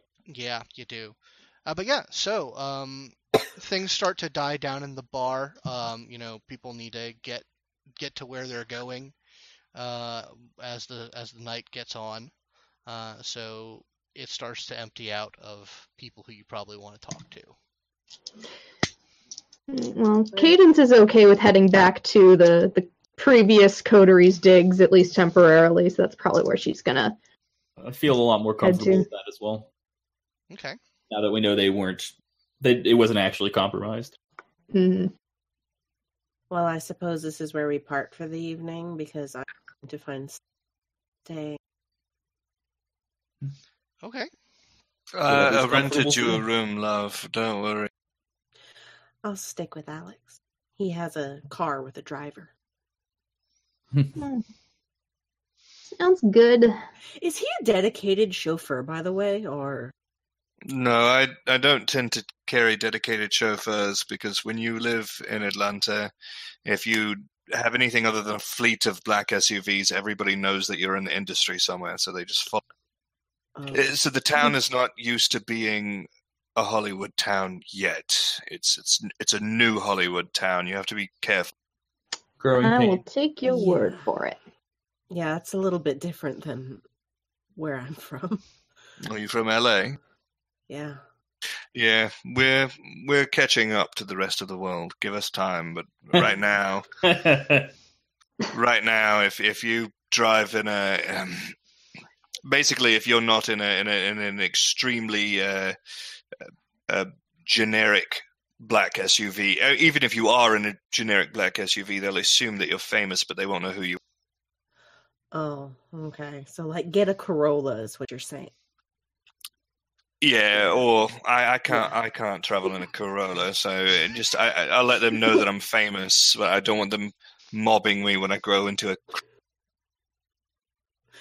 Just roll around in the G wagon. I get it. No, I get it. sometimes you just have to you have to slum it a little bit and uh, drive a Geo Metro. Yeah, oh no. Uh huh. I'm loving every bit of this conversation. Uh Anyway, huh.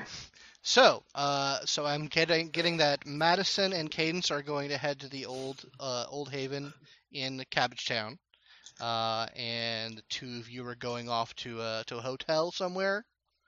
uh, I'll actually Mm. probably just let her. I'll just rent out one of the rooms in my building and let her crash there. Okay, that's easily done. Um, so you're heading up to Buckhead then. Yeah, Okay. Uh, Nice. n- now you know that th- there is a gang that controls Buckhead, uh, but you have an arrangement with them uh, in regards to your haven. Um, you probably since you've since you've hooked up with a gang of your own now, uh, that arrangement uh, is probably going to change slightly. Uh, I assume they'll want me to pay them. probably something along the lines probably probably the understanding of like feeding will change more more appropriately uh, but that's for another night to determine uh, I'm sure they're cool with me using my herd. yeah i mean that's that's absolutely uh, fine with that if you know you're, if you tend to your own needs they don't mind uh, but you know now that you're official now that you're with another group there may be some particulars that need to be worked out Totally Mhm. understand. Okay. So, uh, Cadence and Madison, how are you getting there? Uh, I'll call an Wanna- Uber. Call an Uber? Call Lyft. All right. what's yeah. an Uber? What, are you serious? She holds up a flip phone. He he literally puts his hand on the phone and moves it back down towards her pocket. He pulls out his phone. Magic. Watch. And then he's Okay. he's going to order so I don't an I don't think Ubers come on uh, are available on non-smartphones. uh, so Wait, On what? sorry, you're non-smartphones? Oh, Oh. We're, we're in like the we're not in modern times, are we? we are in modern times. Okay, then what did you say? Because that sentence Sorry. cut out for me. Sorry, no problem. Uh, Uber is not available on like flip phones, so you would actually need to use a smartphone or a tablet to use. Yeah, I have a smartphone. Yeah, no, he put Cadence's phone away and took out his own. I, I, I'm aware, but there's a complication with that. Um, the undead hand does not interact with the smartphone, so you're gonna A have to you're gonna have to try and rouse the blood in order to interact with that technology. So Or use a stylus. I had characters that did that. you could like, do that, "Ugh." yes. I'm gonna go with the option that cost me 15 cents on Amazon.com. Fair enough. So you pull out a stylus, looking very strange doing so, uh, and call. He doesn't like Listen, I, I look like dirty. any other 30 something year old white dude who doesn't understand technology. Don't worry about it. Eventually, that's gonna that's gonna stand out pretty harsh. Uh, That's fine. But anyway, so yeah, he you doesn't call. want to smudge the screen. Yeah, that's Yeah, what, I- whatever. what I tell people. This so is an iPhone 15s. So, you call an Uber. Uh, it comes in about five minutes, uh, and takes you to uh, the old Haven uh, where the Coterie lives. Now, this this place. Uh, We're gonna hop out a few blocks away, just oh, to be okay. clear. noted. Uh, and I do have masks, so Gotcha. My account and my bank account and all that are registered under a a protected advantage. Mhm. Uh, so yeah, you you uh make your way uh down uh, uh 75 85 um pull off uh and you actually go through uh, a district called Sweet Auburn uh, which all of you are aware is Camarilla territory but it's a brief jaunt through it uh, so you know you aren't ambushed by the sheriff or anything like that but there's sort of an, an innate knowledge of territory um, Mhm. uh, that, that Mhm. all of you kind of have as sort of a baseline level, but you you are briefly aware that you're in enemy territory, but then you pass into Cabbage Town. Uh, and you get dropped off a couple of blocks away uh, and make your way to this old haven. Um, now, this haven, it used to be um, like a uh, it used to be like a dance hall, um, but it has been converted uh, into the Blessed Night uh, Gospel uh, Revival Hall. This is an embarrassment. Yeah, I'm sure we can turn this back into something useful. Uh, but it has, you know, it, it it has uh, heavy curtains on the the out, outer facing windows. it's Oh, got one of like um uh it's got like moon and stars and crosses painted uh on the windows um uh and like scripture uh scriptures along the edges uh when you come in there's this big open space with a lot of like bean bags uh and easels uh and there's kind of a, a little a little lectern uh, that's that's at the back of the hall, uh, and a couple of doors that lead off deeper into the area. It is utterly covered in like posters and tra- like pamphlets are uh, up on the wall. Like there's cork board with with uh, with you know the schedule of prayer meetings and it is probably one of the least appetizing places you've ever bedded down for the evening in terms of like style or fashion or anything. uh, Well, we're. Oh, sorry, didn't mean to.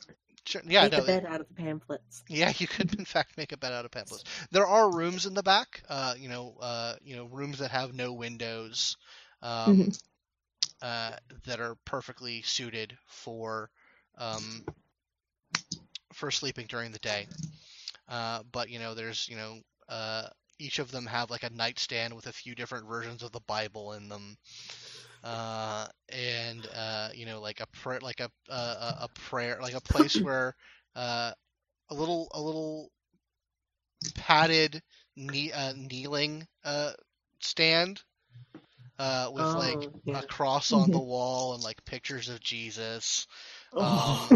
Um, so in regards to the pictures of Jesus, Mhm. is this like gruesome Jesus or is this like like Buddy Christ? Are, are we Uh, talking Obi Wan? Jesus. Yeah, are we talking about like like suffering Jesus or like chill like lamb and fish Jesus? Or like super ripped Korean Jesus. you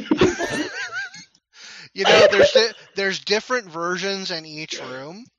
Um, Because uh, I wanna really a throwing out a Super wide net. They were. Jesus. mhm. um, I mean, depending on how how how how much you want to go into this, uh, why don't you give me an intelligence investigation roll? Fine. If you if you want to really get into the varieties of Jesus that we're talking about. Cadence is just Madison content to flip over all the pictures she finds. okay, so we're gonna need to redecorate, but I vote we keep the bean bags. The bean bags are good, but Okay, so Madison's real reason for doing this is to try to get information specifically about Sister Lynn, like figure out Yeah. which room she slept in. Okay. Hmm. because he's very fixated on that being the only lead to possible intel about the Sabbat pack that they're going to have to packs that they're going to have to deal with. Sure. Well, Mhm. go ahead and give me a, a wits investigation roll then. Two successes, Two no successes. relevant hunger die result. Noted. So yeah, you you start tearing through and uh, you find um, what you believe is Sister Lynn's room. Uh, it it has a bigger bed than any of the other rooms. Right for fucking. Madison There you go. against that's that's like an again an in character you say thing. it aloud, just like ah, or fucking. Yeah, right. Obviously, Um, yeah, and and there's like you know the standard the standard pictures like all of her Jesuses are like sexy shirtless Jesus. of course. right. Uh, like like Jesus Jesus with a horse. So Um, it is probably where Ripped Korean Jesus is too. Just yeah, Rip, Rip Korean like the Jesus. diagram principle. um, but you actually, uh, as you sort of scouring through this room, uh, you find there's a little vanity um, that is locked. Um, it doesn't have like a like a padlock or anything. It's it's nothing you couldn't like force. Hmm. Do you do so? No, of course not. I'm a Ventrue. What are you talking about? Okay. But Cadence is right there. yeah, dude, she has no qualms.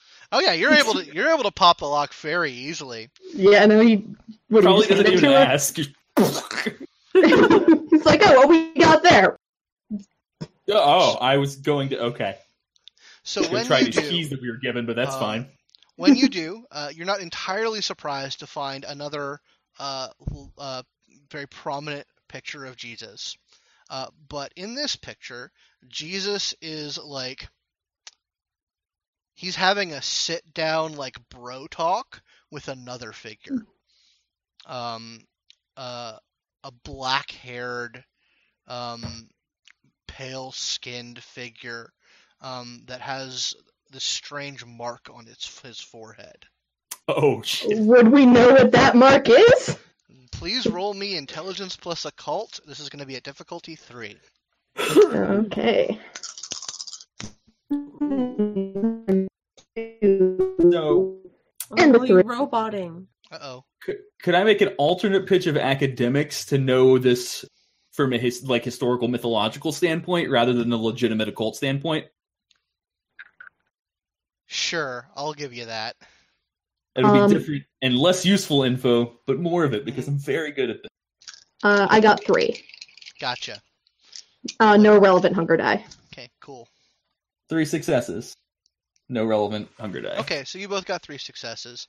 Um, yeah, you're you're pretty sure that that is um one of the more common um depictions of the Mark of Cain. Uh, uh, Cadence is aware of that. Um, Madison, you you that aligns with uh like you've heard of really old heretical religions that have symbols like that. Hmm. Um like dawn of Christianity old um heresies. Um that that are associated with that sort of symbolism. Uh, We're we're not there, are we? You're the two of you did not go to this place, so you're not there. No. No, we're cruising together. Yeah, you're heading up to Buckhead. Sister Lynn, the sexy apostate. Ah! Speaking of which, It's painting a picture of her, and I love it. speaking of which, the two of you uh, get to your building, Alex. Why don't you describe this building for us, Alex, please? Uh, so this is a building. It's a, it's right in the middle of downtown Buckhead. It's um, it's a high rise. It's condos. Uh, I don't want to make it too, you know, I, want, I don't want to belabor the point here, but it is a nice building. Uh, it has uh, a, a a gate guard. Uh, it smells of rich mahogany. There are many leather-bound books. Uh, so Alex has a full penthouse, but he's also rented out a uh, like a pre uh, a, a, um, I don't remember a furnished uh, flat for you. That's that's pretty nice. Oh, I definitely appreciate that sort of stuff. Love the lifestyle. Uh, she now, probably tells you as much. I, I would imagine since you most recently uh, rented this out, that the place that you got for her is not. Uh, it's probably not uh, set up for kindred inhabitants. Uh, meaning that she's gonna have to bed down in like a closet or a bathroom at least for tonight. Been there, done that. I can only account for so many of her needs. it's okay. I have a roll of duct tape. I'll just tape myself into a closet. It'll be fine. I like. I, I feel like I feel like I would have at least had it where it's got the the barriers that can be like pushed and they come down over the windows. There are more vampires in this building than just. Probably. Uh, but yeah, th- th- it ha- it hasn't been given like the good old once over uh, that Yeah. would be expected for, for when a, a kindred inhabitant moves in. I'll bed In down that in case, the I'll uh, I'll let her stay in my flat if she wants, and I'll stay in here. Oh, and and she she would protest that, just like, no, you really don't have to do that. That's okay. I I mean, I totally will if you want. Uh, my place No. is covered in my pubic hair, but if you want to stay there, you certainly may. Does Alex do a lot of like- landscaping? oh, just like uh, just like everywhere. It's literally everywhere. We have a throw rug made out of it from back when I was a mortal. It was a Tibetan friend of mine. It was a gift. It's uh, it's quite extraordinary. I I can't tell if you're being serious. That's one of my gifts. Oh, Getting a very strong Tahani vibe all of a sudden. I won't deny that Tahani was one of the uh, inspirations for this character. I love it. she's just like, oh, because she already is like really bad at you know any sort of social cue, and so this is just she's like, oh, is he making fun of me? I can't tell. Oh, you know, it's. I'll stay in the guest room. I don't want to disturb your pubes. Well, in I'm- that case, at the very least, allow me to send one of my men down there to uh, reinforce the bathroom, and uh, Yeah, uh, we can we can put some mattresses or something in there for you. that. Yeah, that. Perfect. So perfect. Did you want any of m- my I don't. I don't Okay, want. you sure? All right. Okay, just making sure. I, I, I don't know what your particular taste. Is this the Georgian thing? Yes, it's a well, it's it's a Georgian British thing. If you come to Georgia by way of of England, then yeah. I'm gonna go unpack my bag. And she like sort of exits from that situation. Just Darling, you- away like uh Darling, you're going to have quite a bit to unpack for the evening. Good night. good All right. good night. So yeah, you you make your way into this fairly clean uh, air uh, uh, apartment. Um, after a f- after a few moments of like getting your stuff in, a couple of uh, of attendants show up, and and you know they have some uh, some plywood and uh, some hammers and nails, and they they Mhm. just go about tending to things. Yeah. I like I like go through the the little flat and, and I just like move a couch cushion, inspect it for pubes and put it back. It's To, like to like the- I'm I'm disturbed. I'm like, listen, I don't know what he's capable They they're just like, did he say the thing about the pubes? He must like you. Oh. Was he serious? You know, I, I don't know. Oh. I just like put the couch cushion back and like pat it. Like oh. He's like, th- Hmm. there. This this is a clean room, ma'am. You don't have to worry about this room. Anyway, they go back to their business. Uh, they Alec, seem put upon. you know, they, they probably have a real weird life. Um, yeah, I'm like I'm like getting out all of my phone chargers. I'm just like fi- trying to find enough plugs for all of them because I have a lot of phones to charge. you do indeed. You do indeed. I'm just like, oh, let me get all my So- stuff. Alex, you you head up to your flat. I'm assuming. I do. Uh, what are you doing by yourself? Uh, so I'm gonna laugh to myself and to the help a little bit about the pubic hair thing because they've worked with me for quite a while, so they know me. Uh, I'm gonna go to my soundboard, uh, and from now until dawn, or now until close to when I can't stay awake anymore, I'm mixing. Cool. Gotcha. Um, let me take a look here.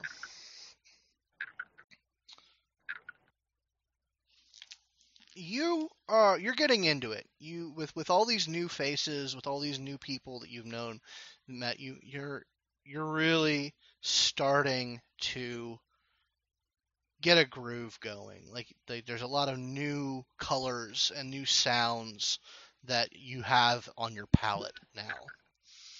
Um, and you really start to get a, a good driving bass line st- set up, uh, followed by some good harmonics here and there.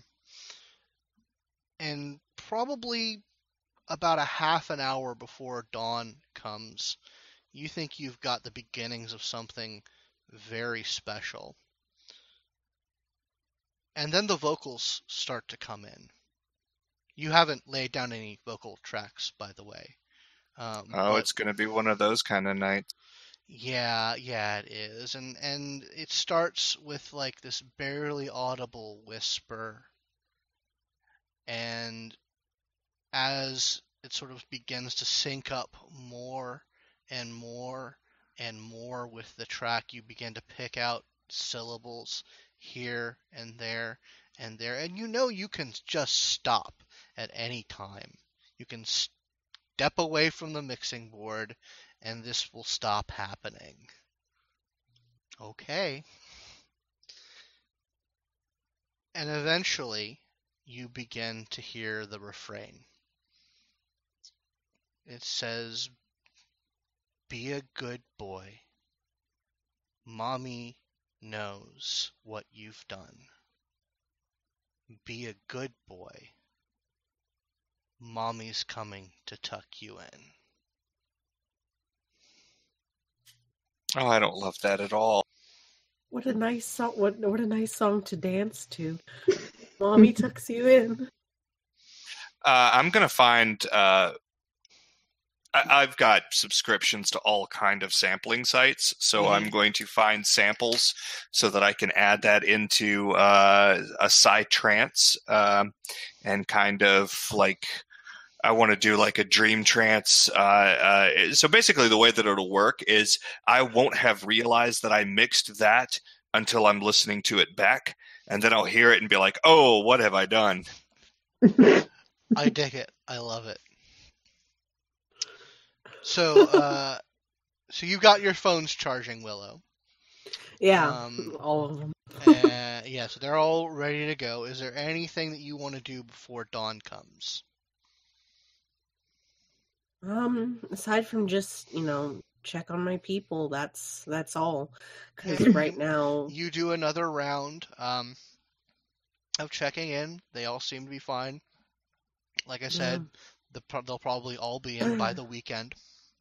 I definitely feel because right now I can't. I I'm alone, and it the anytime I'm by myself a lot, I just sort of don't feel right Mhm. ever.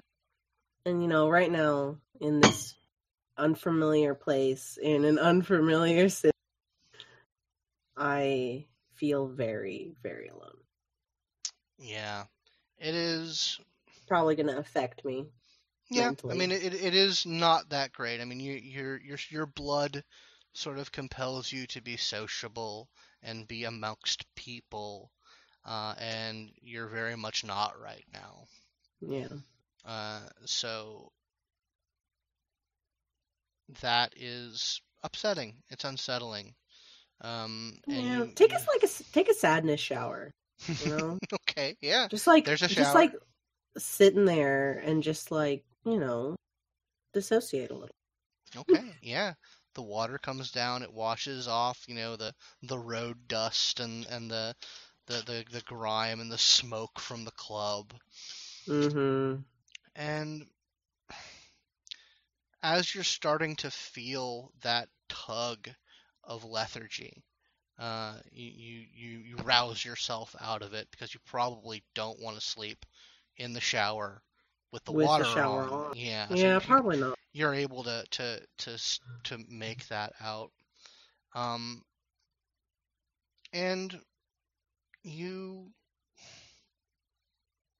you're not it's it's hard to know what to feel about all Yeah. of this um you know you check Same. your phones one last time as the sun you, you can't see it because they've barricaded it fairly well but you feel it you feel the light and the oppressive heat just sort of on the edge of your senses. And there's been a little area in a closet uh, with a mattress and some blankets, and you find your Time way to falling into cuddle up. bed.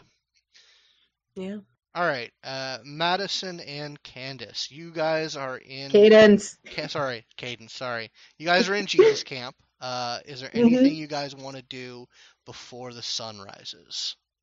Uh, Cadence is going to make her bed out of those bean bags, just like pile them into a room, into a big ball of fluff, and There, there's a room that has a big bean bag in it, like in the in back back in the thing. So, do you, so I imagine she like circles a couple times and like makes a space. yeah. Like a dog. Yeah. Um. So yeah, she's gonna plop down in one of those. Um.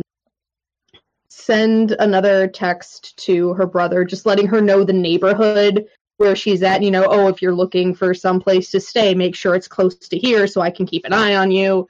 Um. And she's actually kind of excited because this is a new adventure with some new possibilities and you know she doesn't want to punch all of these people yet so hey things are looking up Great. Yeah. So I mean, this place is, as best as you can tell, safe. Um, you know, the sun won't get in here. Um, do you keep the posters on the wall, or what do you, what do you do with it depends on what the posters are if they're jesus posters she's probably going to take them down if they're like weird motivational shit like you know a, a kitten hanging from a tree with some weird text you know she'll she's fine with that There's a couple of those. You you you take down some of the G, the Jesus stuff and and It's like yeah. she doesn't have a problem with Jesus, but there's a little there there's a threshold where it just becomes a little bit uncomfortable. I mean, Yellow they're- card for excessive Jesus. Penalty on the field. So God, th- those so of you terrible. who aren't uh, Atlanta or Georgia natives might think that I'm going a little bit over the top with this stuff. No, no, I'm from Texas. It's It's all He's- about. he's everywhere. Just just buff. He's everywhere. I'm just like hi. So I'm not actually. Yeah, yeah. ju- Just so people, No. watchers know, I'm not going I over the it. top here. All right. Yeah. You you make yourself a nice little beanbag nest. Uh, Madison, are you doing anything specific with this for the sun rises? Yeah, he's actually gonna like once there's some peace and quiet, Yeah. he's gonna bust out his phone. He's gonna create like a, a Google Maps project. He's Mhm. going to correlate the borders of the territory that are Mhm. given to him on the frame into that into that you know uh workspace, and he's just gonna start like building his fucking empire. Okay, Right? He, he's right. going Sims Four on this bitch. Gotcha. Okay. So the area of town where you're in, uh, I mean, you you start looking up Wikipedia entries and and and whatnot. Uh, you know, it's in basically in the near the heart of of downtown. Like you can throw a stone and you're in cam territory, kind of kind of stuff. Um, yeah. Uh, but it's um not the nicest area of town. Um, like there's a couple of bars here. It's mostly residential. Um, like there's apartment complexes and small houses, like old, like beginning of the century houses, bars, shopping centers. Um, not a lot in the there's not a lot in the way of like business or finance or anything like that. It's you know as close to a city residential area as you can find. So not a lot to work with. Um, Oh well, guess I got to go outside then. There is that, but you you familiarize yourself with what you've been given pretty well. Uh, I'm specifically looking for uh, any branch campuses of any institutions of higher learning that might be in or near the new territory Um, because I need to eat. you do need to eat. Um, Hmm. there are. Uh, I'll have to look into that uh, and and get back to that. Probably the closest big, uh, com- the pro- closest big college to where you are right now uh, is gonna be like Georgia State is pretty close. Georgia Tech is pretty close, but uh, that's all in Cam territory. Um, I'll have to get back to you on what colleges are there. Um, uh, in in, uh, in the actual territory. I don't think there's any actual colleges in that territory. Sure. Uh, but close by there are a couple of big ones. Um, yeah. Yeah, I mean he'll basically just spend the remaining hours of the night building But there are in this. there are bars uh, where college kids would come to. Which Uh, are close enough. Yeah. So yeah, so you're basically going through all this stuff, and then you begin to feel that tug uh, of the sun. All right, Okay. close it down and you know turn it off and all that stuff and Cool. All bed. So the sun rises on all of you. You succumb to the sleep of the day. Uh, and before we close out, I'm going to cut away to something that's happening elsewhere. This is actually somewhere much farther north in the than Atlanta. It's in the North Georgia mountains. Uh, and it's this happens as the sun rises on the next day. Uh, there is, for lack of a better word, a commune up in the mountains. It's got a high barbed wire fence around it. There are some farm uh, farm fields. Uh, there's like a barn and a large uh, compound. Uh, as the sun rises, there's we see this sort of central room area a lot of like hammocks and bean bags and futons in it. And there's about a dozen people in this room. And it looks like there was a pretty big party here last night. Uh, you know, there's some bongs and uh, you know some some mirrors where some lines of cocaine were done. Quite a few bottles of alcohol. Um, only a few people are awake at the moment, and they're like in the kitchen area getting some breakfast started. When all of a sudden, one of the rooms uh, that goes is deeper in the compound is the door is busted off its hinges. Um, and Mm. three people stumble out of it. Their movements are incredibly jerky. Uh, it's almost like only their legs are moving, like their torsos are just sort of limp, and they're just jerkily running towards the door.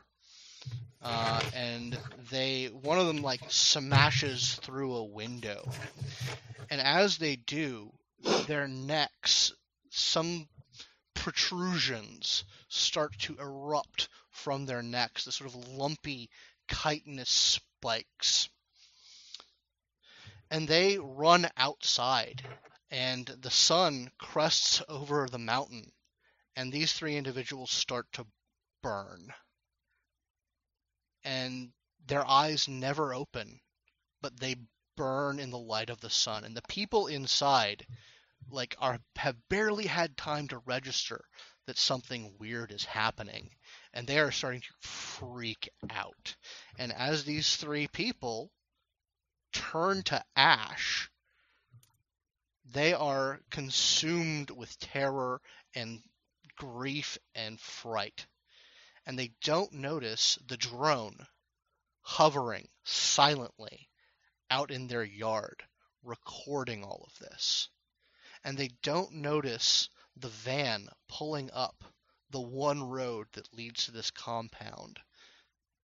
It parks, and six individuals in combat gear, two of them armed with flamethrowers, the other four armed with assault rifles, pile out of the back and make their way in formation towards the compound.